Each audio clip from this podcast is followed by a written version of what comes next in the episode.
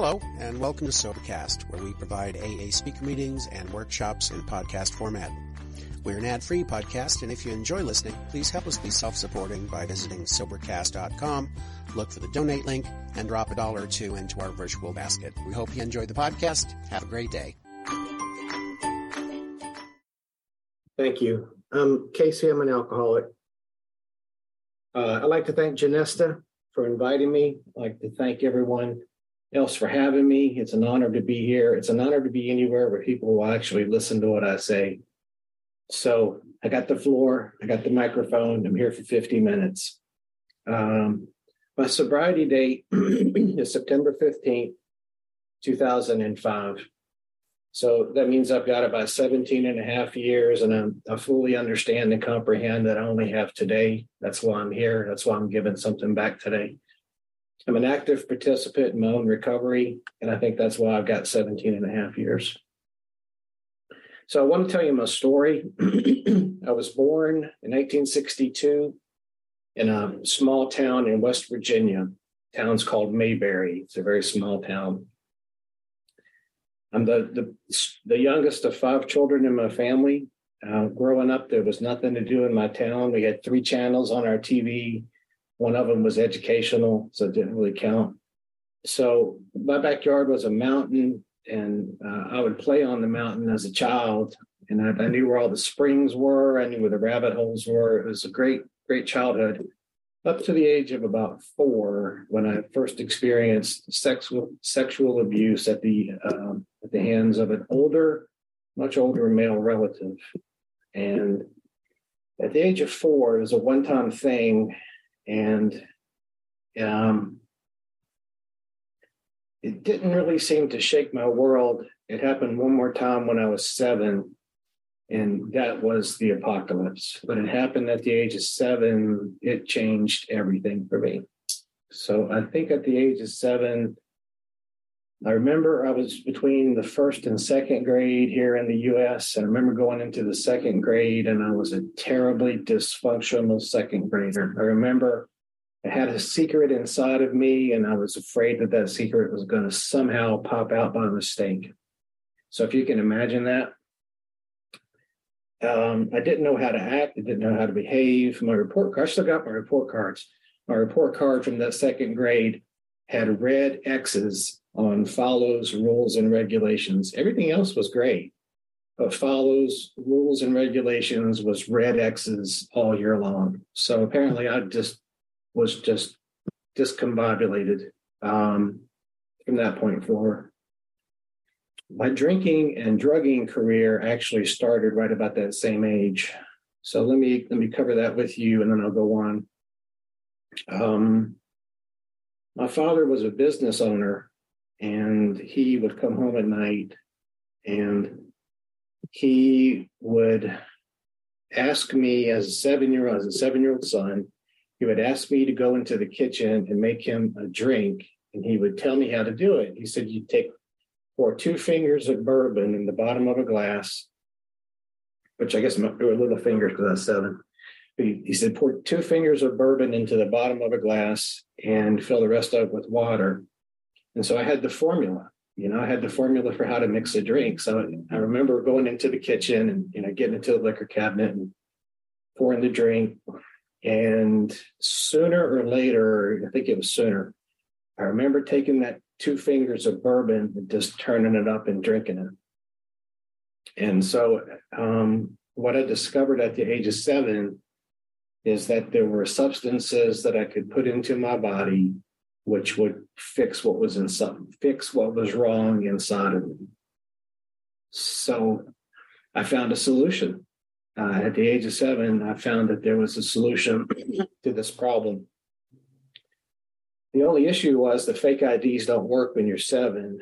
So I, I had to find some way of getting alcohol at the age of seven. Um, my parents were my supplier for a long time. And uh, I remember, I remember I, I thought I was a really smart kid and I would take liquor out of their out of their bottles and fill it back with water. And I thought I was ahead of the game on this one. I remember my mom came and showed it to me. She showed me their brown liquor, their bourbon, and She showed me it was not brown, but it was amber, where I had been pouring water into it. And so they she caught me. I mean, they they caught me at. I never got away with anything as a child that my parents knew. They knew all along that I was drinking. Um, drugs also played a part in my story, and I, will try to keep it brief on the drugs. But there's some some parts that you do have to have that to understand. Um, when I was about the same age, I had strep throat, and the pharmacy gave me the wrong pills. I remember there were supposed to be small blue pills, and they were big green pills. My mom used to have to cut them in half, and I remember the pharmacist saying there'd be small blue.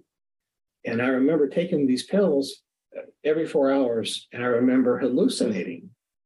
I'm coming telling my mom that I had seen the Joker off a playing card. Now, here I'm seven years old, homesick with strep throat, taking medicine. It's not doing me any good for strep throat.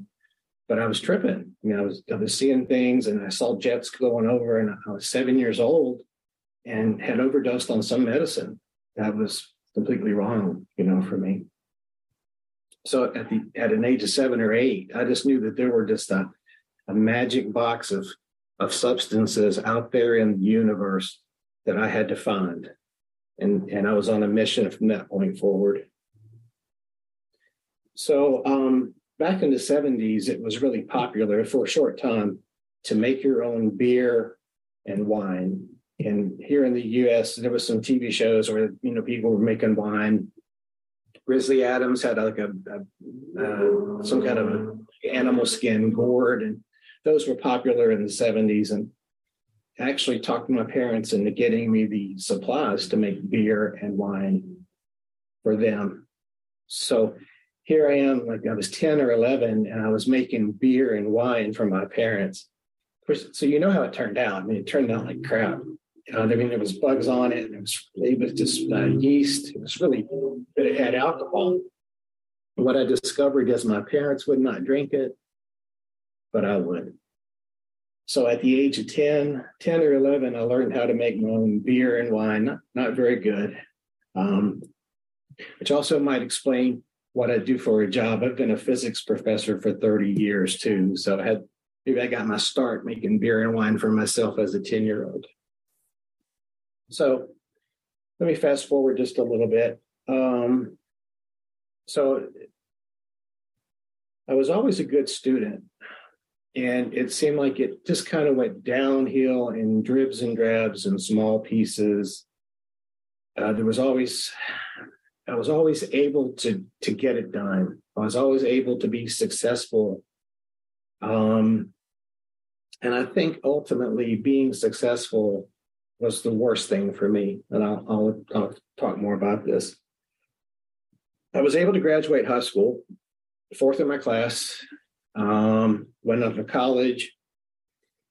And I did what a lot of us do in colleges. I went to one college, uh, kind of flunked out, went to another college, kind of flunked out, went to a third college, and I had in West Virginia, there was only about four or five colleges. And so I had to go back all the way to the first college and finish. So I, it took me six years to get a four year degree, but I understand that's average for us. So six years to get a four year bachelor's degree in physics.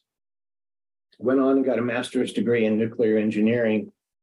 Took me, I did the same thing there, bounced around at a different couple different colleges and actually finished at the University of Virginia with a master's degree, didn't learn anything, incapable of learning. I was capable of passing the tests. I was capable of getting done what you told me to do. So, and I think that kind of goes hand in hand with that successful thing. It's like I was able to be successful, but never really the right way. So uh, I was married at this point. I married my drinking buddy uh, straight out of high school. Um, graduated, got my first job, and I, I worked for the U.S. Nuclear Regulatory Commission in Chicago. And I was there. I was there for about a year, and you know, my that drinking straight from the the bottom of a cup, drinking straight liquor that I did at seven, was the way I always drank uh, up to the age of 42. I mean, I always just drank. I was going to drink to get drunk, and there's that's just the best way to do it. The fastest way to do it is to drink liquor and you need to be drunk. So when I started work straight out of graduate school, um, you know, I was I was still drinking that straight liquor at night and going to work in the morning. And I think I was starting work at 6:30 in the morning. I remember one one morning my supervisor was just a little too close. He was standing in my sphere. He was just a little too close to me. And I, I remember that moment when I understood my supervisor had smelled me because I, I could just tell. I could he kind of took a step step closer, and I could tell that he was deliberately smelling. I, mean, I could just tell. And plus I smelled like it. I knew I smelled like it. So after about a year working with the Nuclear Regulatory Commission, uh, I knew that what was coming was not going to be good because somebody knew. I knew somebody knew what I was doing this was in the late 90s. There were no drug tests. They were just starting to do drug tests.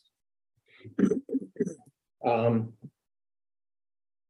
so before anything could be done to me, uh, I applied for a job. This will make you feel real comfortable. I applied for a job working in the control room of a commercial nuclear reactor here in South Carolina. In South Carolina, and uh, I got got the job. Got the job as a reactor engineer, working in the control room. And if you if you've ever done anything in the nuclear industry, you you can't drink and go into work because they have sniffers. You have to go through a sniffer. At least you, you used to have to in the early 90s. You, you, go through and you stand in a machine, and the machine would blow air past you, and they, they would pick it right up. So I did what a lot of us would do is um, take sedatives. Um, I went to a doctor, got a prescription for sedatives. So when I would go to work at the power plant and take a couple sedatives, and then when I got home, I would drink. And this this worked. This worked okay for about four years. Um, except except to the time when it didn't work. I'll explain.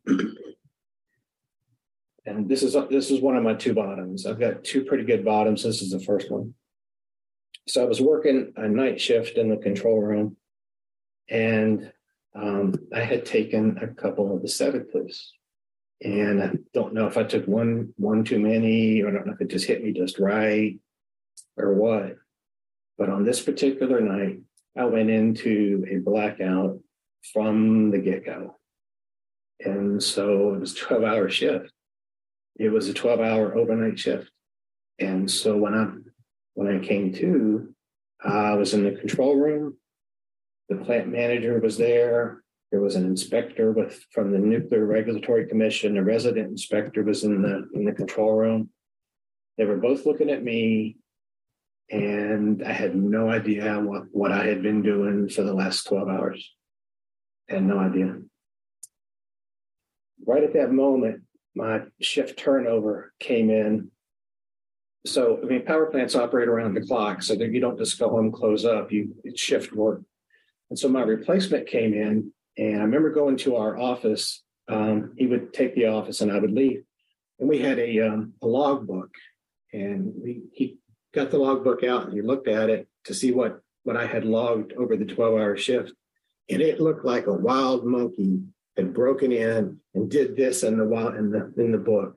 It looked like a wild monkey had gotten in and scribbled in this book, and I had no explanation at all maybe you know maybe a wild monkey actually did this. I doubt it but that's the only explanation. I don't know i don't know what happened. No idea. So i did the only thing i could. I went back to my doctor and i said uh, i said doctor i had a had a reaction to these. And my doctor said well, i'm going to write you a prescription. Well i did have a reaction because i took too many.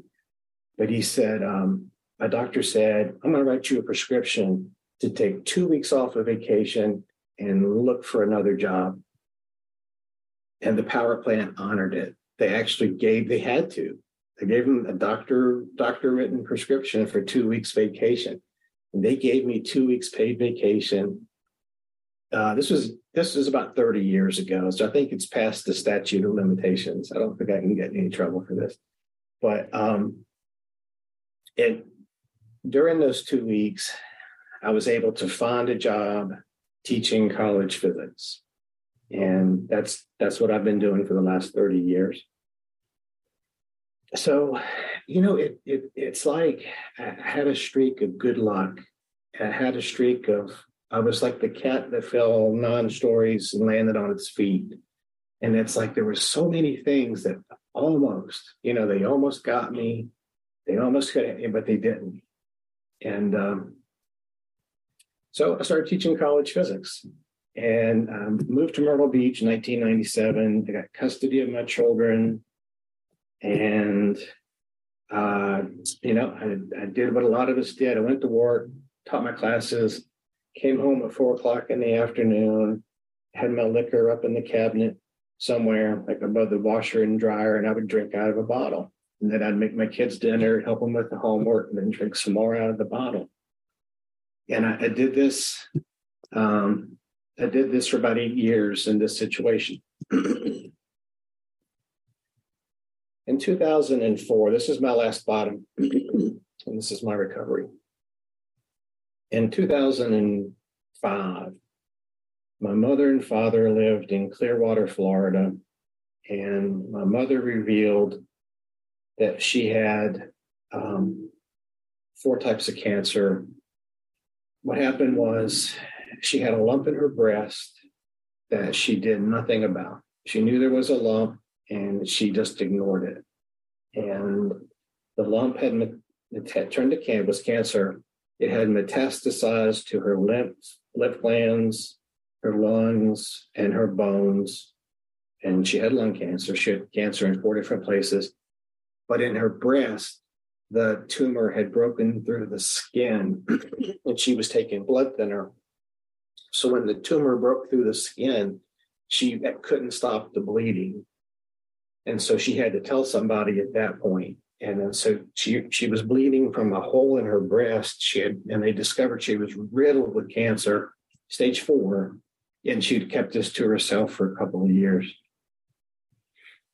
So um, we did this for about two or three months. You know, we go down and see see my parents, and um, you know, every time I went it was just a, it was always just a blackout because I, I would do the wrong things, I would take the wrong things and in, in 2005, my sister called me from New Mexico. And out of all the children, I was the one in South Carolina that lived the closest to my mother and father.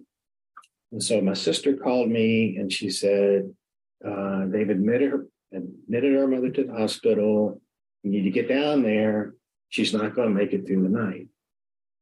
So first thing I did was I went straight back to my doctor, got a prescription, got it filled, came home, packed up. Kids came home from school. I told the kids we're going to Florida. Took off. It's a 10 hour drive to Florida. So on the way down there, you can't, I mean, I couldn't, you can't really drink and drive for 10. I couldn't, I couldn't drink and drive for 10 hours.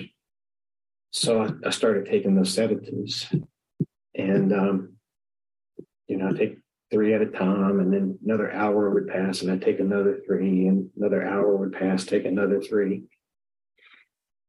And then about two o'clock in the morning, um, I decided to add some beer to this. And so I remember I was in this somewhere in Florida, and um, I remember going into a gas station at 2 a.m and getting two big cans of beer. And I remember going to the bathroom, chugging those two cans of beer really quick, coming back out, getting a cup of coffee just to take all that, just to sober up, right? Sober up. If you've ever taken sedatives and drank two big cans of beer on top of them, you know what happens. I had, I had taken about 15 of these sedatives. And then when you add the two cans of beer on top of it, what happened to me was I went into a blackout. Um, and I still had some time to drive. So um, from 2 a.m. to 5 a.m., I don't know what happened. But at 5 a.m., I woke up and I was driving my car. My car was in the grass. Grass, my car was moving. And I knew that I was driving in the grass, which didn't make any sense. So as soon as I woke up, it was like my car ran to a telephone pole. And uh, the kids were all buckled, which is a, a blessing. The kids were all buckled up. Um, telephone pole broke in half, and everything. There must have been some power lines on it because the power lines hit the ground, and there were huge sparks. and sparks were going everywhere, and uh, it was a completely surreal, completely unreal um, scenario. The utility company sent a truck out, and they they were tapping in another uh, telephone pole, and a police officer came out, and I remember the police officer was talking to the utility worker, and I remember when the police officer saw me. And this was the moment that all the good luck I ever had in my life came to an end. You know, all that stuff about being drunk in graduate school and undergraduate and getting away with this and getting away with that. I knew right at that moment that I couldn't expect to get out of this. So the the police officer looked right at me and he locked onto my eyes and he he was focused. I knew I was in trouble. So he I've only had to I've only been arrested one time. And he he he came over, he had me do the field sobriety test, and I think I fell asleep. I think I think he had to wake me up. And so the next thing you know, he's putting handcuffs on, you know, behind my back. And he's put me into the back of a police car. And if you've ever been in the back of a police car, you know it's like like this big because your knees go up to your chin. And forgot to tell you this. when uh, when we had this car wreck, one of my daughters said that she was hungry. We didn't have any food, and so I said, "Well, you, you can actually eat grass if you're hungry." And I, so I started eating grass. Uh, you had to be there; it, it, made sense at the time. So I'm, I'm eating grass to show her and uh, so when the police officer was giving me this field sobriety test, I had grass in my mouth too. And I'm sure that kind of went against me. Um, so I remember I was in the back of the police police cruiser and they they were going through my stuff in the car. And I remember seeing him. He, he found a pill bottle. He didn't find the beer cans because I left him back in the bathroom at the gas station. But I remember him looking at the pill bottle, looking at the date and the date was the day before. And I remember him counting them, and I was thinking, "Uh oh." So he, he's counting them, and he's looking, and he figured out he figured out how many were gone. And so I, I said, "They're back in Myrtle Beach." I said, "I poured some out and left them in the medicine cabinet in Myrtle Beach with the grass in my mouth and smelling like beer."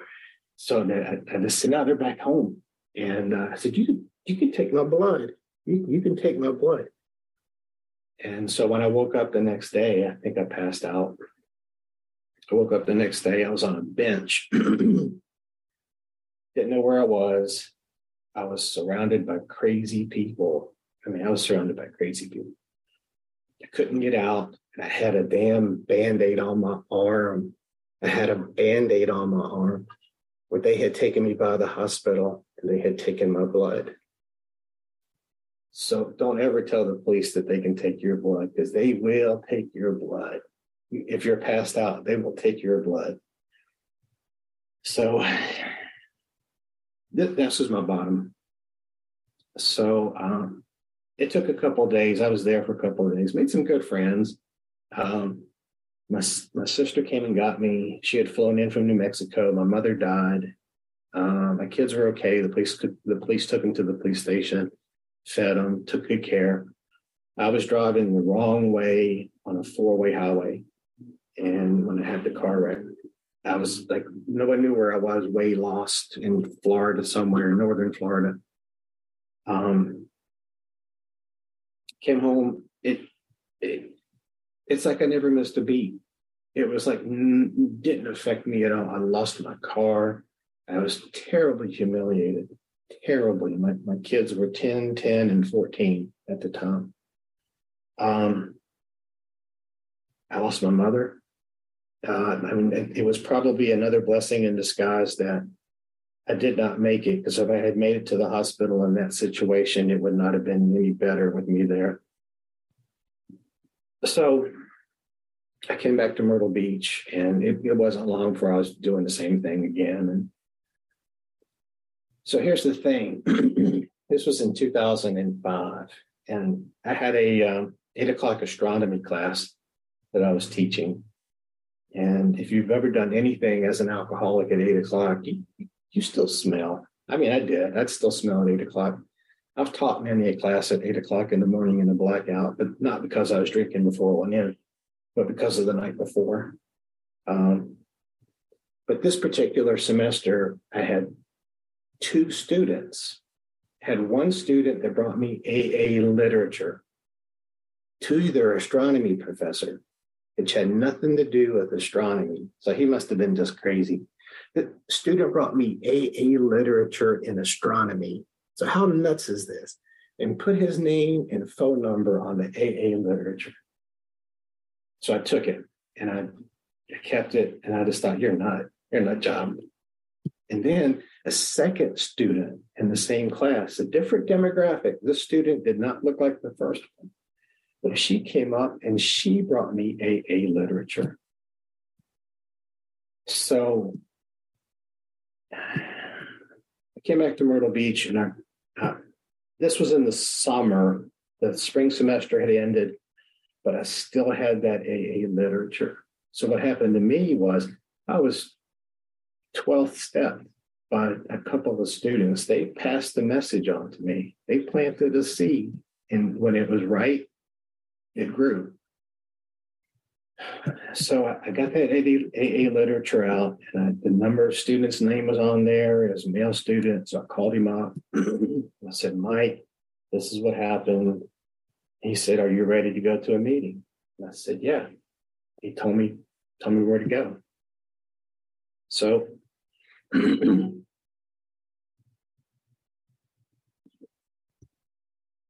so I went to this meeting it was a 5:30 speaker meeting, and it was a, a biker chick. And as a college professor, I related completely to this biker chick. She told her story, and I understood exactly what she was saying. So, um, so anyway,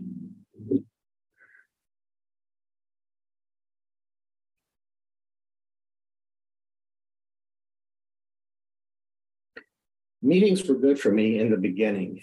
Um, the first 30 days, all I did was meetings. Uh, the speaker meetings were great. I enjoyed going to meetings and they worked for me.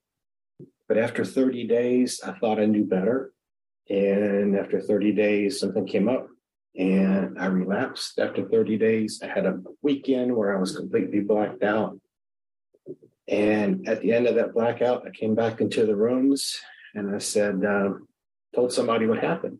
And he said, Well, who's your sponsor? And I said, Well, I don't really need a sponsor. I don't really need a sponsor. It's me. I don't, I mean, I was going to meetings every day. I don't, I really don't need a sponsor.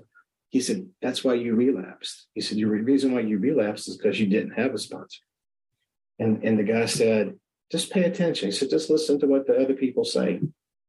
And just listen. And when someone says something that makes sense to you and you respect them, respect what they say, ask them to be your sponsor. And and so I did. I did just that. And um, again, the demographic completely different, but uh, he had some experiences that I had, and it's like, yeah, I think he'll understand me, and, and it worked. You know, I became ninety nine percent willing to take suggestions. You know, he he he suggested I chair meetings, I answer the phone service, he made suggestions about reading the steps, things I didn't want to do. You know, I wanted to just go, I just wanted to go to a meeting and just don't say anything. And my sponsor said, no, you've got to participate. So this was great. And it, it, worked really solid for about two and a half years. And I'll tell you what happened in two and a half years. Um, the person who committed the sexual abuse against me was a family member. And for the last for the previous, the prior 35 years, I pretended like it nothing, you know, I, I pretended like it just didn't happen. And I was two and a half years sober. And I was teaching an eight o'clock class, and the person called me about our father and left a message. And it was something in the tone of his voice that triggered me. And when I say triggered, I started shaking. And I know it's happened to other people, but other people have told me it's happened to them. I started shaking. I started, sh- it's like I was shaking in my bones. And um, right then, with two and a half years sober, chairing meetings, sponsoring men, answering the phone service, going to one to two meetings a day, sometimes three meetings a day, uh, I was going to pick up a drink. And uh, so I knew right then and there, and this was like a split second, I was going to do one of two things, and I had to make a decision right now. It was 10 o'clock in the morning, my class was over, I was shaken. I was either going to go to the liquor store, get a pint, do what I usually do, what I used to do, or I was going to deal with this. And I had to decide right now. And so without thinking, I picked up my phone and I called that person back and I just said, You need to know that I remember what you did, and you've got seven days to turn yourself into the police, or I'm going to do it for you. And I left a message. I called back about an hour later and he had disconnected his phone. So seven days later, called the police. And an investigator was assigned, a case was opened, caseworker. Uh, took about two years. Uh, it was two years of sexual abuse counseling on my part over and over and over. I had to go through different counselors. And I mean, the detective the detective could find many other family members. This abuser was a high school principal in West Virginia, and he got bounced around to different schools. And all he had to do was just go back to the other schools, and he could find family members who had stories about their kids, where he had taken them on trips and then he, he raped them. He was raping them. And then they, they couldn't find the, the victim they'd say, "Oh yeah, he's in Seattle. He's like alcoholic and he's homeless in Seattle." Or they'd say, "Yeah, he's like down in Houston, but he's like a really bad drug addict." And that's what's that's what was happening. It's like this abuse was causing this drug addiction and alcoholism. I was the only one they could find. You can't prosecute them. You can't prosecute someone based on the family. It has to be the actual victim themselves. So after about two years, they had to drop the case. And, uh, but the thing is, I stayed sober. I stayed sober. Um, I was very open about it. And my case, the information about my case was available on the internet. There's my picture and my phone number. Everything was up there. I didn't care. You know, it's just, I went, it was my truth. This was my truth. But I only had to go through it once. Uh, it was not pleasant. I said it took about two years. But if I had not done this, I probably would have drank. This is what I've learned. I don't think anybody relapses because it's a good premeditated decision. And you think it might be best to live out your golden years drinking liquor from a bottle like I did. No, I think we relapse because you can't stand the way you feel. And that's that's the way I felt. Yeah, it was not pleasant to be shaking in my bones. And I knew if I drank half a pint of liquor, that would fix it right then and there. It'd fix it. So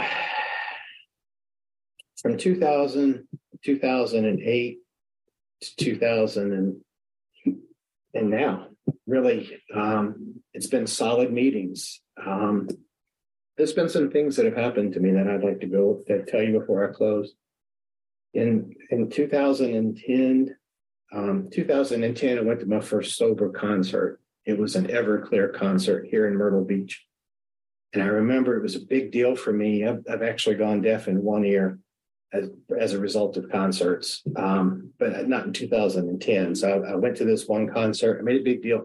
I took like $10. I didn't take my license. and I just went in and I, you know, I didn't have enough money for a drink. I had enough money for a Coke and I went and I, it was great. I pulled it off. In 2019, I introduced the lead singer from Everclear. I brought him to my college to speak about his own recovery. I mean, I went to dinner with him. This actual lead singer from this concert, and we, I spent a weekend with him. He's in recovery too. 2019, I was named Professor of the Year at my college. I was named Community Advocate of the Year for the. I do some work at the college in recovery. I bring in celebrity speakers. Trejo was come. Danny Trejo. It's not an AA event, so I can say names. Danny Trejo has come. I spent time with Danny Trejo. I'm in one of his movies. To put a couple clips in one of his movies. Lou Gossett has come. I was given those, uh, given that award in 2019 for my work there. I got married in 2019 to a, a normal person who's never seen me drink or drug. Um, the graduate school, graduate school that I went to, Virginia, won the national championship in 2019.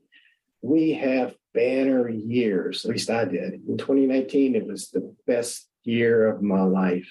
It was the best year of my life. If I was drinking, did I have these when I was drinking and drugging? I don't know. You know, it was like I had a few good days, but they were all bad years when I was drinking. And now I have a few bad moments, but I have all good years, every single one of them. So I'll close with this. Um, you, you know, I, I got through a moment where a two year moment where it was not pleasant, but I dealt with something that was a symptom um, from my alcoholism. Um, it it was connected to my alcoholism, but I dealt with it. Um, could I have stayed sober if I didn't do this? I really don't think I could have. I really don't think I could have. Will something something like this happen again? Well, will something else generate that anxiety where I'm shaking? I hope not, but I can't count on it. I didn't think that it wouldn't happen in 2008 or whenever it was, 2008 for me, and it caught me by surprise. So the, the last thing I'll say is, um, you know, if you're going to meetings, keep going to meetings. If you have a sponsor, keep a sponsor. Use your sponsor. If you're sponsoring men and women or women, keep doing it. We have to keep our pencils sharpened. I really think that I need to keep my pencil sharpened to be ready for the next time something happens. Uh, you know, it, Will I get through it the next time? I hope so. Because if I had picked up that bottle of liquor in 2008, I wouldn't be here today. That's all I got. Thanks for letting me share.